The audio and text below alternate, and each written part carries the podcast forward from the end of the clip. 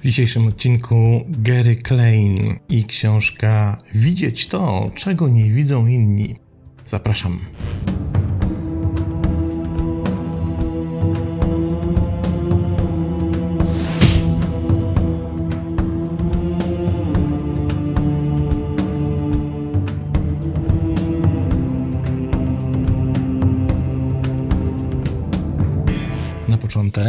Przyjrzymy się temu, kim jest autor książki.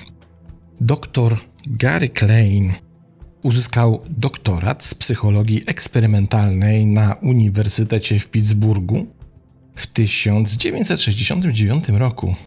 Pierwszą fazę swojej kariery spędził w środowisku akademickim, a drugą na pracy dla rządu jako psycholog badawczy w siłach powietrznych Stanów Zjednoczonych. Trzecia faza w sektorze prywatnym rozpoczęła się w 1978 roku, kiedy założył Klein Association, firmę badawczo-rozwojową. Jest autorem kilku książek, z czego w Polsce znamy tylko jedną, wydaną w 2010 roku książkę Sztuka podejmowania decyzji. Książka, którą omawiamy dzisiaj, miała premierę w grudniu 2013 roku. Doktor Klein mieszka w Yellow Springs w stanie Ohio. I tym razem zamiast pierwszego fragmentu zaczniemy od pewnej historyjki, która się pojawia na kartach książki Kleina i która jest dość długa i obszerna i gdybym chciał ją całą przeczytać, ona potem jest ważna w dalszych częściach książki, no to zeszłoby nam bardzo wiele czasu, w związku z czym postanowiłem wam ją pokrótce opowiedzieć, żeby było wiadomo, do czego się później Klein odnosi. Generalnie książka jest o czymś, co moglibyśmy nazwać wglądem, choć czasem w literaturze przedmiotowej znajdziemy również takie określenie jak olśnienie. Czyli to jest taka sytuacja, w której nagle, niespodziewanie, nie wiadomo skąd, wpadamy na rozwiązanie jakiegoś problemu, czy też wpadamy na to, w jaki sposób możemy zmienić nasze myślenie, by nasze życie odwróciło się w sensie pozytywnym o 180 stopni i tak dalej, i tak dalej. I Klein zebrał 120 historii z różnych możliwych obszarów aktywności ludzkiej, od nauki, przez sztukę, przez historię, przez takie wydarzenia z życia codziennego, chcąc zanalizować, czy to, co nazywamy olśnieniem czy wglądem, może mieć jakąś wspólną charakterystykę.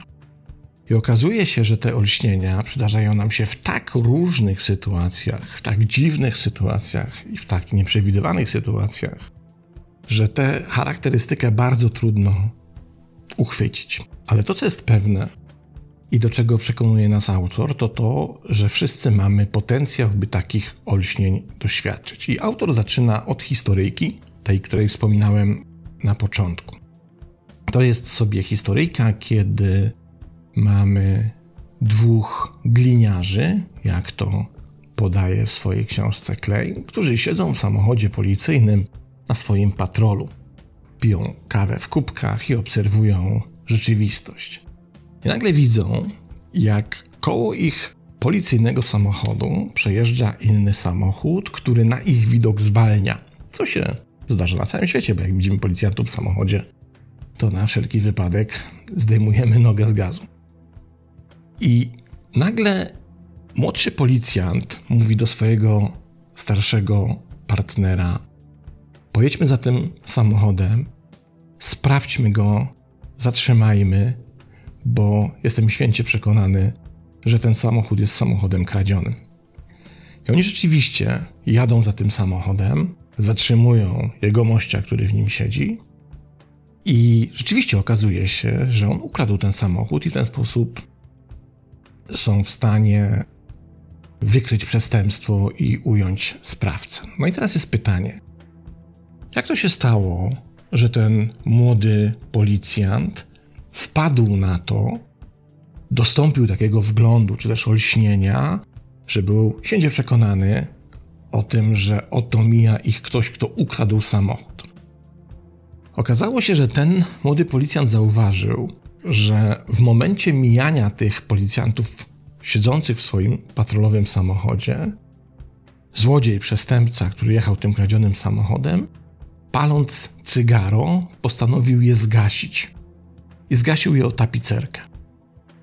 I młody policjant, który to zauważył, doszedł do wniosku, że no przecież nikt nie gasi cygara czy też papierosa o tapicerkę swojego własnego samochodu. Jedynym wyjaśnieniem, jak to możliwe, by ktoś mógł czegoś takiego dokonać, jest wyjaśnienie takie, że to nie jest jego samochód, czyli samochód, który po prostu ukradł. I ta historyjka, ona pokazuje jedną ważną rzecz, że ten wgląd czy też olśnienie, ono się wbrew pozorom nie pojawia znikąd. Ono się pojawia, kiedy dysponujemy odpowiednio uważnym umysłem, który nam pozwala zauważać to, co umyka innym. Takim umysłem, dzięki któremu jesteśmy w stanie nie przechodzić obojętnie obok rzeczy, które innym umykają, innym wydają się błahe, nieistotne, nieważne, czy też nonsensowne, lub też takie, które nie są warte tego, by na nich się zatrzymać. I być może, jak mówi Klein, to nie jedyny powód do tego, że mamy takie wglądy czy też olśnienia, ale jeden z powodów, czyli stan umysłu bezpośrednio przed. I teraz dopiero możemy przejść do pierwszego fragmentu książki, skoro znamy już historię o policjantach. Wszyscy mamy naturalną tendencję do zdobywania wglądu, pisze autor. Szukamy wzorców, dostrzegamy powiązania i skojarzenia, które mogą być ważne. Dostrzegamy też niekonsekwencje, tak jak ten młody gliniarz. Nabieramy podejrzeń, gdy dostrzegamy pewne nieprawidłowości. Jesteśmy podekscytowani, gdy znajdujemy lepsze sposoby robienia rzeczy lub gdy znajdujemy nowe możliwości. Wiele osób spędza czas na czynnościach takich jak układanie puzli, które wymagają wglądu, ponieważ akt zmagania się, a następnie zdobywania zrozumienia jest tak satysfakcjonujący. Jesteśmy wręcz stworzeni do szukania spostrzeżeń. Ale skąd pochodzą nasze spostrzeżenia? Kiedy zacząłem zbierać historię o spostrzeżeniach, pisze autor, nie znalazłem żadnej wspólnej strategii. Rozpocząłem mój projekt, aby przeanalizować kilka przykładów wglądu, w rzeczywistości przeanalizował 120, aby zobaczyć, co mają ze sobą wspólnego i spróbować znaleźć radę, jak podążać za tę strzałką w górę w naszym równaniu. Wallace, inny autor, w swojej książce Sztuka myślenia w rozdziale zatytułowanym Etapy kontroli przedstawia czteroetapowy model wglądu, składający się z następujących czterech etapów: przygotowanie, inkubacja, oświecenie i weryfikacja. Na etapie przygotowawczym badamy problem, poddając się analizie, która jest twarda, świadoma, systematyczna, ale bezowocna. Następnie przechodzimy do etapu inkubacji, w którym przestajemy świadomie myśleć o problemie i pozwalamy przejąć kontrolę naszemu nieświadomemu umysłowi. Wallace cytuje niemieckiego fizyka Hermana von Helmholtza, który pod koniec swojej kariery w 1891 roku przedstawił kilka refleksji na temat tego, jak wygląda ten etap inkubacji. Po ciężkiej pracy nad projektem, Helmholtz wyjaśnił, że szczęśliwe pomysły przychodzą nieoczekiwanie, bez wysiłku, jako inspiracja. Jeśli o mnie chodzi, pisze Wallace, nigdy nie przychodziły do mnie, kiedy mój umysł był zmęczony lub gdy siedziałem przy biurku. Przybywają jednak szczególnie chętnie podczas powolnego wspinania się na zalesione wzgórza w słoneczny dzień. Wallace radził swoim czytelnikom, aby poważnie potraktowali ten etap inkubacji. Powinniśmy szukać psychicznego relaksu i przestać myśleć o problemie. Powinniśmy unikać wszystkiego, co mogłoby zakłócać swobodną pracę nieświadomego umysłu, przykład czytania poważnych materiałów. Następnie następuje faza oświecenia, kiedy wgląd wybucha zwięzłością, nagłością i natychmiastową pewnością. Wallace uważał, że wgląd, szczęśliwy pomysł był zwieńczeniem ciągu nieświadomych skojarzeń. Te skojarzenia musiały dojrzewać poza świadomą kontrolą, dopóki nie były gotowe do wypłynięcia na powierzchnię. Wallace twierdził, że ludzie czasami wyczuwają, że w ich umysłach rodzi się wgląd. Wgląd zaczyna pojawiać się w skrajnej świadomości, dając ludziom wskazówkę, że błysk iluminacji jest w pobliżu. W tym momencie wgląd może odpłynąć i nie ewoluować w świadomość, lub może zostać przerwany przez wtargnięcie, które powoduje poronienie tegoż wglądu.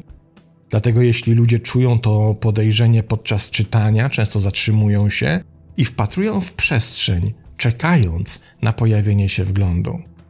Walas ostrzegał przed niebezpieczeństwem zbyt szybkiego ujmowania wglądów słowa, zanim zostanie on w pełni ukształtowany. Na koniec, na etapie weryfikacji, sprawdzamy, czy pomysł jest słuszny. Jeśli wgląd dotyczy tematu takiego jak matematyka, być może będziemy musieli świadomie opracować szczegóły na tym ostatnim etapie. Czterostopniowy model wglądu Wallasa nadal jest sposobem, w jaki większość ludzi wyjaśnia, jak wgląd działa. To bardzo satysfakcjonujące wyjaśnienie, które ma cień prawdopodobieństwa, dopóki nie przyjrzymy się mu bliżej.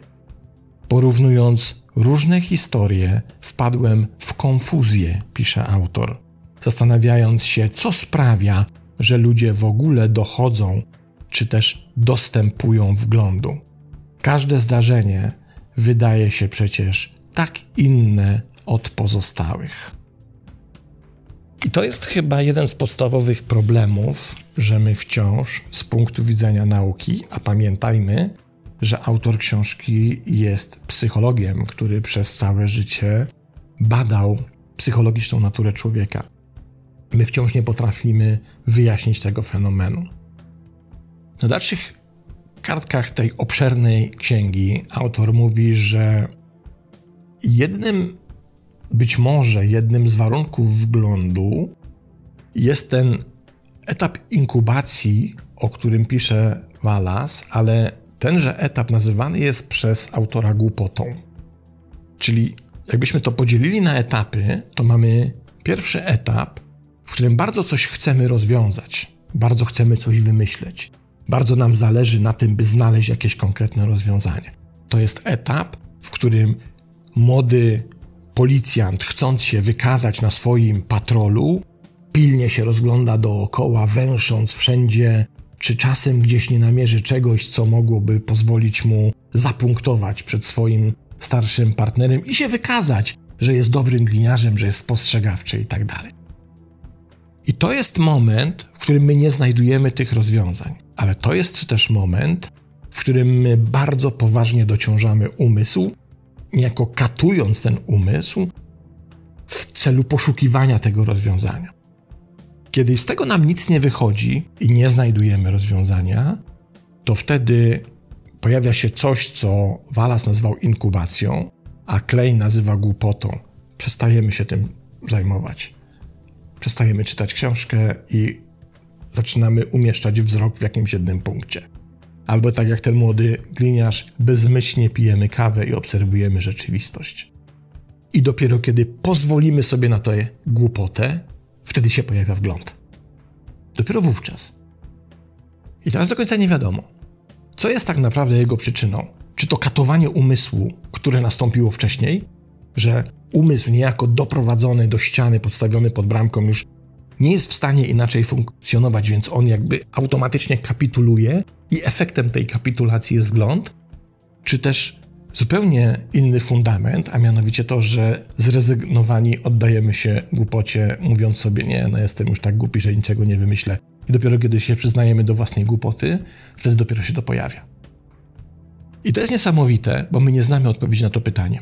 My tylko jesteśmy w stanie zarejestrować pojawienie się wglądu, ale nie jesteśmy w stanie uświadomić sobie, co go tak naprawdę powoduje. I to, do czego przekonuje nas Klein, to to, że każdy, czy też każda z nas robi to indywidualnie, inaczej i na swój sposób. Wracamy do Kleina. Rada, aby zacząć od przygotowania, czyli według tej czteroelementowej sekwencji Wallace'a, nie pomogłaby żadnemu i żadnej z nas. Nie wiedzielibyśmy, co przygotować, bo łatwo pomylić przygotowanie z doświadczeniem. Gdy już wiemy, czym jest wgląd, możemy zobaczyć, w jaki sposób osoba, która go zdobyła, nabyła szczególnego rodzaju wiedzę. Te wcześniejsze zainteresowania i doświadczenia przygotowywały umysł osoby do zarejestrowania wglądu w sposób, którego inni nie zauważyli. Możemy to nazwać ogólnie przygotowanym umysłem. W sprawdzonych historiach odkryłem zaś, że jednym z warunków tak zwanego przygotowanego umysłu jest ciekawość. Na przykład tranzystory zostały odkryte przez ciekawość. We wczesnych latach 40. Russell All, inżynier z Bell Labs, próbował użyć krzemu, aby uzyskać lepszy odbiór radiowy. Pewnego dnia stało się coś dziwnego, gdy nieumyślnie użył kawałka silikonu, który miał pęknięcie. Kiedy krzem został wystawiony na działanie światła, prąd płynący między dwiema stronami pęknięcia znacznie podskoczył. To wzbudziło ciekawość Ola. Odkrył, że pęknięcie było linią podziału między dwoma zanieczyszczeniami w krzemie. Ol przeprowadził dodatkowe badania pokazujące, że zanieczyszczenie zmieniło stopień oporu przepływu elektrycznego przez każdą z sekcji. Odkrycie Ola doprowadziło do powstania tranzystorów i wszelkiego rodzaju diod. Później oparł się na swoich badaniach nad diodami, aby stworzyć pierwsze krzemowe ogniwa słoneczne. Wszyscy jesteśmy wyczuleni na zbiegi okoliczności. Jesteśmy wrażliwi na skojarzenia. Czasami jesteśmy zbyt wrażliwi i widzimy powiązania, które nie są prawdziwe. Dlatego sceptycznie podchodzimy do zwykłego zbiegu okoliczności. Wgląd jednak nie polega na zwykłym dostrzeganiu zbiegów okoliczności. Wielcy odkrywcy nie podążali za każdym skojarzeniem, każdym zbiegiem okoliczności, jaki zauważyli. Ich sukces zależał od ich zdolności do identyfikowania zbiegów okoliczności, które mogą mieć ważne implikacje, nawet jeśli jeszcze nie wiedzieli, jakimi one mogą być. I tutaj kolejna rzecz, która jest podpowiedzią autora. Ten przygotowany umysł to nie jest tylko kwestia rodzaju ignorancji, na który sobie pozwalamy, nie atakując naszego umysłu tą potrzebą rozwiązywania problemu. Ale przygotowany umysł to jest umysł również ciekawy i otwarty na to, by obserwować rzeczywistość. I ta obserwacja rzeczywistości, według autora, będzie prowadziła do wglądu, jeśli będziemy zdolni do wyłapywania z tej rzeczywistości tego, co autor nazywa zbiegiem okoliczności.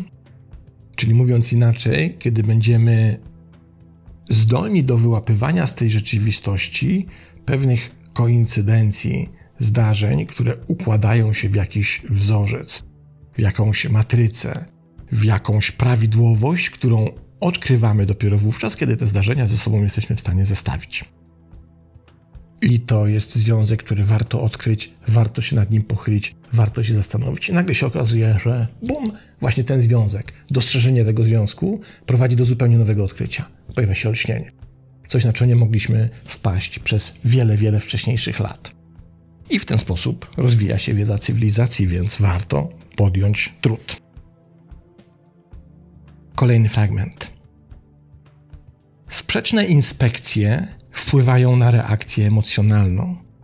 Nie ma mowy, dajemy ten niemal mimowolny wyraz niedowierzania, gdy napotykamy pomysły, które wydają się po prostu nie mieć sensu. Pomyśl o tej reakcji jak o tilt, czyli o takim sygnale, kiedy stary automat do gry wydaje, kiedy na przykład go potrącisz koło niego przechodząc. Te psychiczne tilty, te odruchy są przeciwieństwem powiązań i zbiegów okoliczności. Zamiast reagować na sposób, w jaki pomysły pasują do siebie, w tym ujęciu reagujemy na niespójności. Spostrzeżenia sprzeczności kierują nas na drogę do lepszej historii, sygnalizują, że coś jest nie tak z historią, którą sobie opowiadamy. Przykład młodego gliniarza, który zauważył kierowcę spalającego swój samochód, zmienia się od zera do setki z tiltem, czyli odruchem powstawania zupełnie nowej historii, to w kilka sekund. Sprzeczności różnią się od wglądów ciekawości. Ciekawość sprawia, że zastanawiamy się, co się dzieje, podczas gdy sprzeczności sprawiają, że wątpimy. Nie, no przecież to nie może być prawda. Tylko jeden z dziewięciu spostrzeżeń dotyczących ciekawości koduje sprzeczność. Moja próba odkrycia tajemnicy, pisze autor, w jaki sposób powstają wglądy, wyłoniła pięciu kandydatów. Połączenie, zbieg okoliczności, ciekawość, sprzeczności i twórcza desperacja. Każdy kandydat ma jakiś apel. Motyw połączenia był najczęstszy, ale motyw twórczej desperacji pasował do sposobu, w jaki naukowcy myśleli o wglądzie. Aby to uporządkować, wypróbowałem kilka różnych rodzajów dochodzeń. Przestudiowałem wyniki kodowania dla danych, które zebrałem, przejrzałem literaturę naukową dotyczącą wglądu i zagłębiłem się w same historie. Kiedy kartkowałem historię, zauważyłem coś dziwnego. Miałem pięć strategii wglądu, a dwie z nich działały w przeciwnych kierunkach. Nie tylko różniły się od siebie, wydawało się, że są to działania odwrotne. Nic dziwnego, że nie mogłem syntetyzować strategii. W obliczu twórczej desperacji próbujemy znaleźć słabe przekonanie, które w nas siedzi i które nas więzi. Chcemy odrzucić to przekonanie, aby móc uciec od fiksacji impasu. W przeciwieństwie do tego, gdy stosujemy strategię sprzeczności, koncentrujemy się na słabym przekonaniu, traktujemy to poważnie zamiast wyjaśniać to lub próbować odrzucić. Używamy go do odbudowy naszej historii. Ścieżka sprzeczności prowadząca do wglądu wydaje się przebiegać według wspólnego schematu. Napotykamy anomalie, opieramy się pokusie jej odrzucenia, dajemy jej wiarę i wyobrażamy sobie, że jest słuszna, a następnie rewidujemy resztę naszych przekonań, aby wszystko pasowało. Zwykle musimy odrzucić niektóre z naszych wcześniejszych przekonań, nawet tych głównych, które do tej pory zakotwiczyły nasze rozumienie. O czym tak naprawdę mówi autor? Mówi o tym, że jest pięć różnych metod, pięć różnych ścieżek i pięć różnych sposobów na uzyskanie wglądu. Żadna z nich samodzielnie nie powinna stanowić dla nas drogowskazu, ponieważ za każdym razem, kiedy wykorzystamy tylko jedną, będziemy błądzić. Co więcej, nie ma spójnego, wspólnego dla wszystkich wzorca wglądu.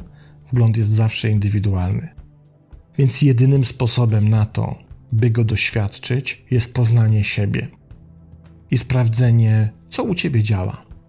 W jaki sposób wglądy, których doświadczyłaś wcześniej, czy doświadczyłeś wcześniej, zadziałały, skąd się wzięły, w jakich okolicznościach powstały, co je poprzedzało. To jest jedyny sposób, by tego dotknąć, jedyny sposób, by się nad tym zastanowić. Takie zwrócenie się do własnej historii i poszukanie tamtego. I nagle odkrywasz, że wgląd pojawił się w tobie wtedy, kiedy na tyle negowałaś, czy też negowałeś to, co cię otacza, że odrzucałeś to jako niemożliwe. Albo wgląd pojawił się wtedy, kiedy wchodziłeś, wchodziłaś w okres ignorancji i mówiłaś nic i tak już nie wymyślę. Albo wgląd pojawiał się wtedy, kiedy po prostu przyglądałeś, przyglądałaś się światu z taką dziecięcą, niewinną, wręcz plebejską ciekawością. Problem w tym, że nie potrafimy wyznaczyć wzorca wglądu ale jednocześnie wiemy, że potrafimy go doświadczyć. I to jest moim przekonaniu absolutnie fascynujące. Ostatni fragment. Wgląd jest przeciwieństwem przewidywalności. Wnioski są destrukcyjne. Przychodzą bez ostrzeżenia, przybierają nieoczekiwane formy i otwierają niewyobrażalne możliwości. Wnioski przeszkadzają w przeglądach postępów, ponieważ przekształcają zadania, a nawet rewidują cele. Niosą ze sobą ryzyko, niewidoczne komplikacje i pułapki, które mogą wpędzić cię w kłopoty. Spostrzeżenia sprawiają, że pracujesz ciężej. Czy jesteś przygotowany na tę dodatkową pracę? Masz już tak wiele do przemyślenia i śledzenia, gdy twój projekt jest w toku. Nie będziesz miał przestrzeni mentalnej, aby przewidzieć wszystkie implikacje spostrzeżeń, które przyniosą ci członkowie twojego zespołu. Jednak spostrzeżenia mogą zabrać nas poza doskonałość. Mogą nam pokazać, jak ulepszyć pierwotny plan. Dlaczego mielibyśmy zamykać się w pierwotnym celu, skoro możemy opierać się na odkryciach? Na tym etapie swojej kariery menedżerskiej znasz już odpowiedź, ponieważ przekroczenie perfekcji przynosi niewielką korzyść, a niepowodzenie wiąże się z wieloma negatywnymi konsekwencjami. Najlepiej zadowolić się perfekcją. W ten sposób padłeś w pułapkę doskonałości, jesteś uwięziony przez chęć ograniczenia błędów i osiągnięcia początkowych celów. To pragnienie jest silniejsze niż chęć tworzenia dobrych produktów i wyników. Definiujesz swoją pracę jako niepopełnianie błędów, a wtedy nie wychodzisz nigdy ponad przeciętność. Ponad średni wynik, nie wystajesz ponad innych. By to zmienić, trzeba uświadomić sobie, że zmiana jest nieciągłym odkryciem, nie ewoluuje naturalnie z naszych poprzednich przekonań. Jedno lub więcej naszych podstawowych przekonań, przekonań, które zakotwiczają nasze rozumienie, musi zostać odrzucone lub radykalnie zmodyfikowane, albo trzeba dodać do tej mieszanki dodatkową kotwicę. Możemy prześledzić naszą nową historię z powrotem do oryginalnej, by zobaczyć, jak doszliśmy do wglądu, ale nie możemy zrobić tego w drugą stronę. Wgląd to skok. Nieprzewidywalny skok do powiązanej, ale zupełnie innej historii. Zaskakuje nas, ponieważ nie jest wynikiem świadomych, celowych, dedukcyjnych lub statystycznych wniosków. Zazwyczaj ludzie wokół nas nie uzyskują wglądu, nawet jeśli mają dostęp do tych samych informacji co my. Wgląd zwykle pojawia się jako spójna, nowa historia, a nie jako zestaw możliwości. I taka, mili Państwo, to zagwostka na drugi miesiąc wakacji w trakcie leżenia na plaży albo przy doniczce z palmą w swoim domu i zastanowienie się, w jaki sposób otrzymujemy wgląd. Bo to, że te wglądy i olśnienia są nam potrzebne i potrafią zmienić nasze życie, co do tego nie ma chyba żadnych wątpliwości. To tyle. Pozdrawiam i do następnego razu.